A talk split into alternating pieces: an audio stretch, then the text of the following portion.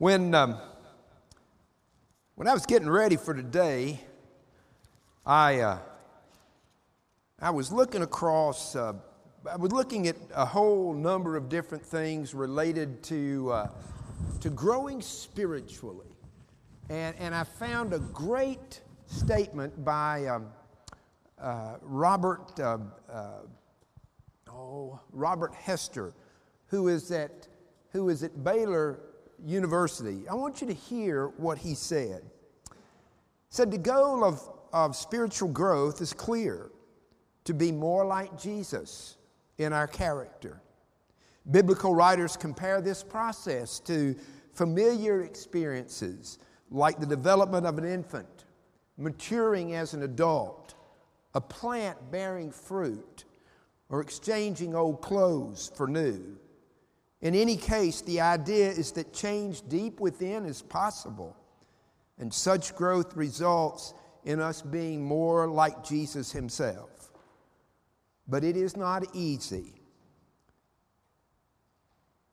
And then he adds, What kind of world would we be living in if more and more people were concerned and committed to being the kind of person Jesus was? Well, we have a glimpse of what that world might look like, don't we, in Acts chapter 2. Because one thing we can say for sure is that that early church, they were devoted to, they were committed to growing in their faith, growing in their relationship with Jesus, knowing more about the power of his resurrection, being filled and equipped by his Spirit to go forth, to bear witness, and to bring forth the produce, if you will, the harvest of a world transformed. As we continue this image, this, this examination of what it means to be a passionate church, we must become a church that is passionate about spiritual growth. And we need to understand that um, such growth is not automatic, it doesn't happen by osmosis. We don't grow simply because we're here, no matter how many years we've been here. We will not grow simply because we've chosen a place to serve, like the choir, because no matter how many hymns we might sing or great anthems we might sing, that alone will not mold us in the image of Jesus. Doesn't matter how many mission trips you've been on or even Bible studies that you've taught. Growing in faith Maturing as a believer is a conscious decision, a, a commitment to put myself in the place, in, in the, uh, in the position where God's Spirit may continue to mold and redeem and sanctify my spirit within. For ultimately, spiritual growth is the work of God. And if we're going to do that, let me just say there are no seven steps to spiritual growth, okay? There are no easy formulas for spiritual growth. But I would like for us to consider this by considering five fundamental and very familiar questions. Because the answer to those questions will, will reveal whether or not we are in a place where God's Spirit can grow within and change the man or the woman that we are. So let me begin with this question Are you willing to make a new commitment to a life of prayer? If spiritual growth is the work of God's Spirit, then there is no way that we're going to be formed spiritually un- unless or until we are intentional about the time we spend in communion with God.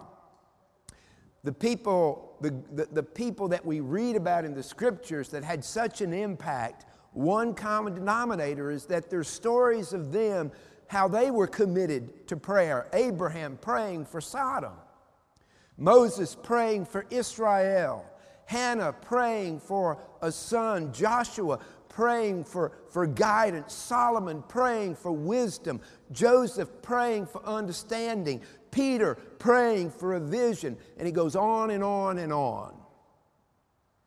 But ultimately, you and I have to decide what, is, what kind of prayer life am I going to enter and commit myself to? There are so many things that need our prayerful attention. We pray for forgiveness.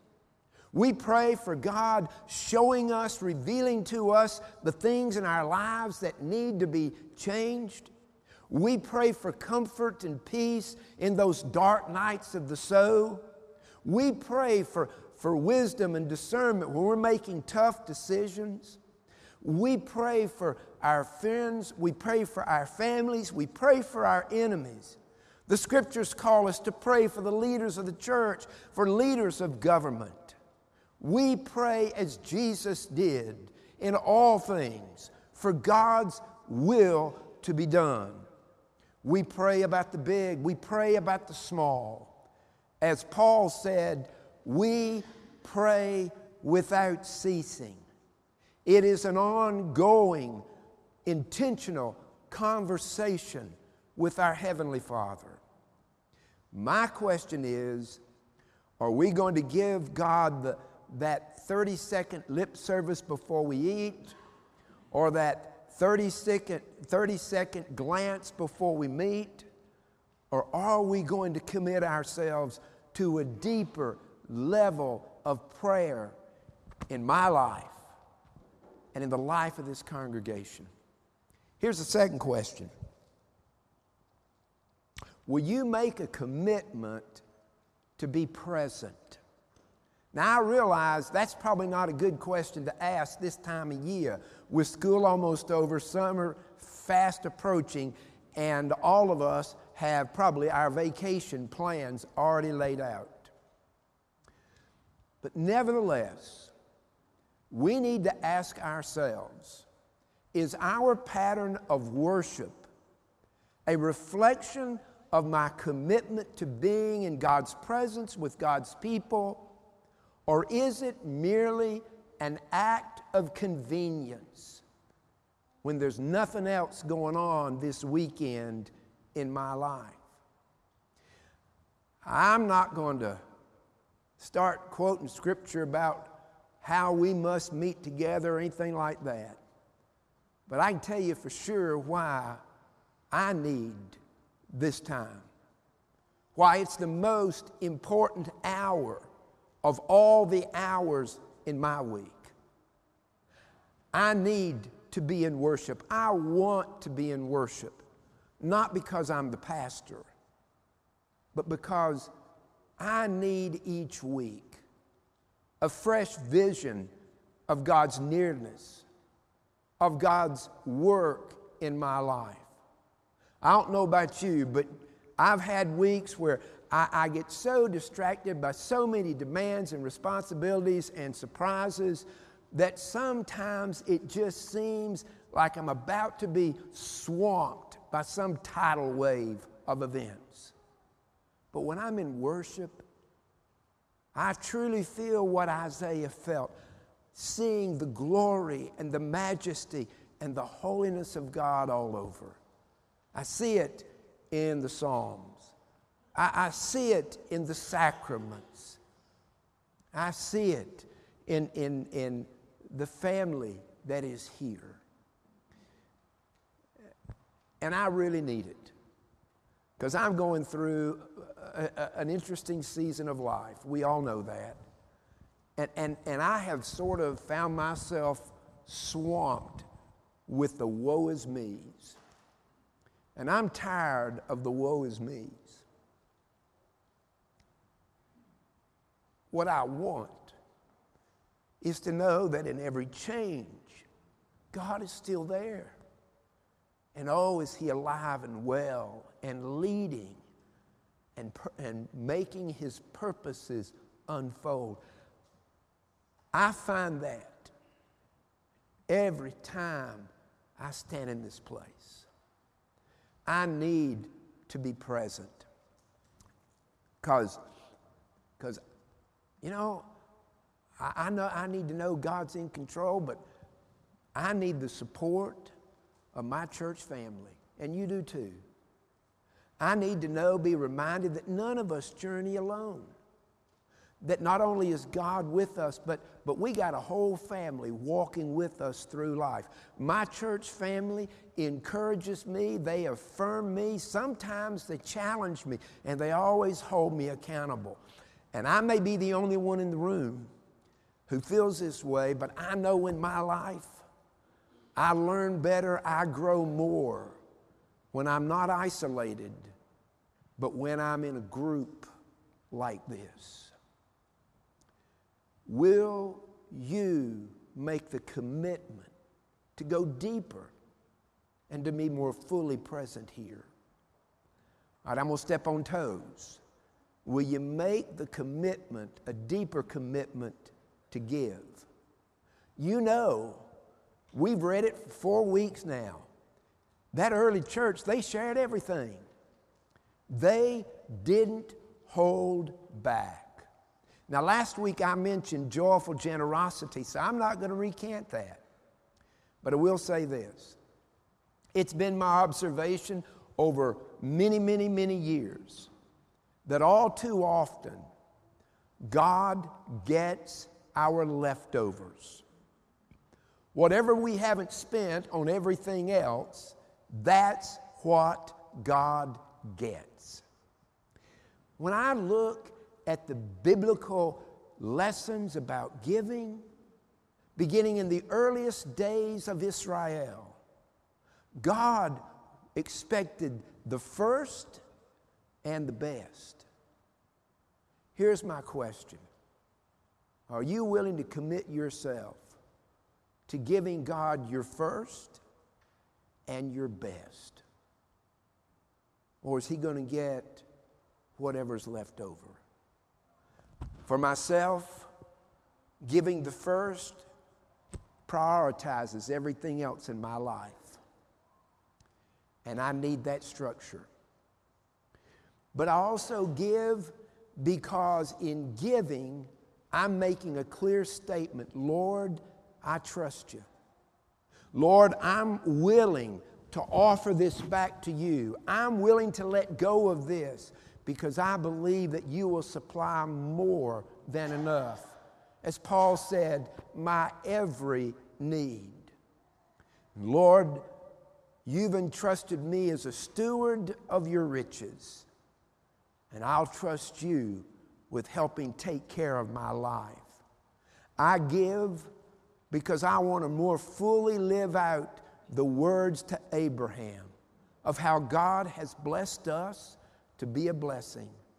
And I want the joy of being, of knowing that my life is a blessing to someone else.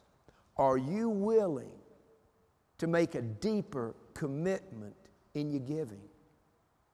How about a deeper commitment are you willing to make a deeper commitment in the ways you serve?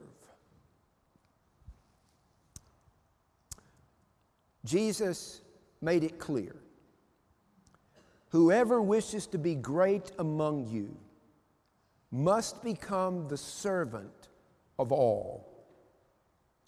Paul makes it clear in the Philippian letter when he declares, Let this mind be in you, which was in Christ Jesus, who didn't consider equality with God as something to be grasped, but who emptied himself, taking on the form of a servant.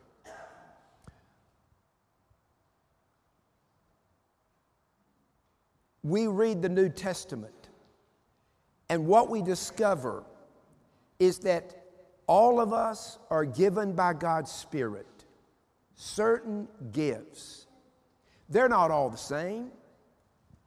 Some gifts are out front, some gifts are, are behind the scenes.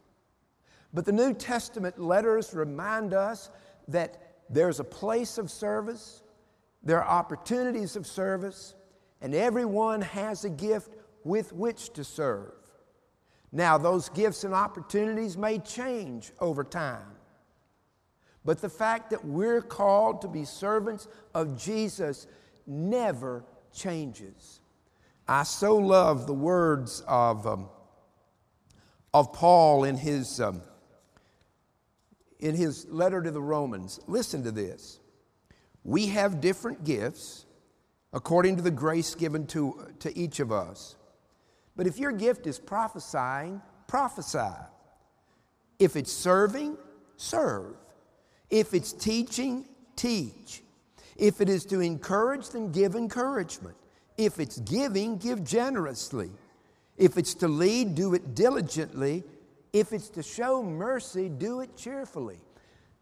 Doesn't that sound kind of like Nike's slogan? Just do it. We all have gifts. Are you ready to make the commitment to use your gifts for Jesus' sake and to serve Him? Well, here's the last question Will you commit yourself to being a witness?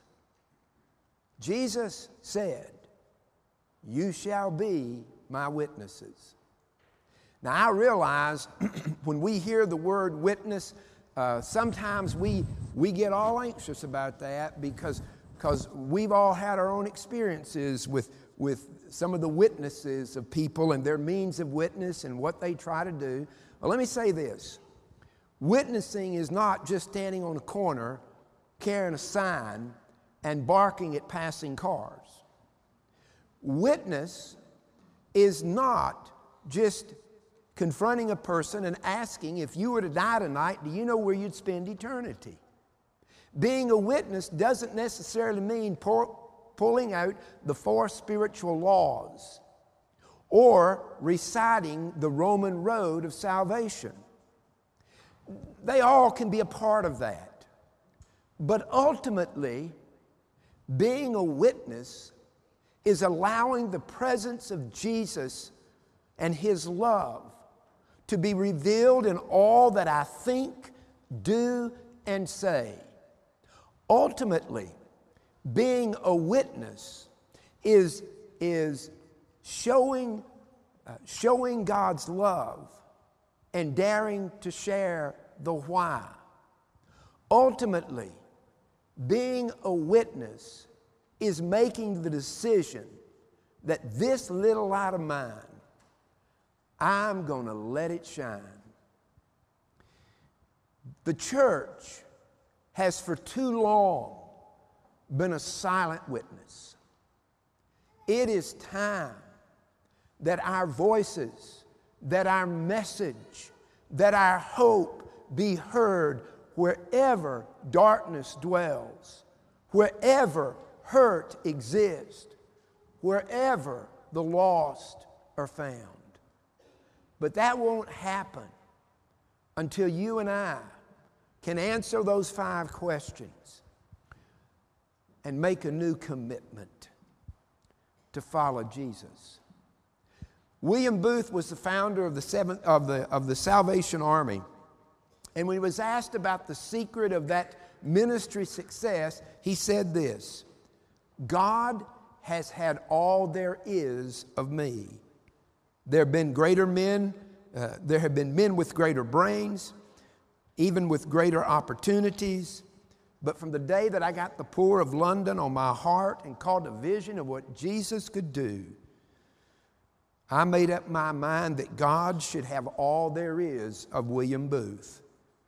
And if there is anything of power in the Salvation Army, it's because God has all the adoration of my heart, all the power of my will, all the influence of my life. Here's the secret to spiritual growth making a commitment in every area of my life. Every day, Lord, I'm giving you more. More of my time, more of my, uh, of my talents, more of my gifts, more of my witness, more of me until there comes that day when He has all of you and the image of Jesus is clear. May it be so. Amen.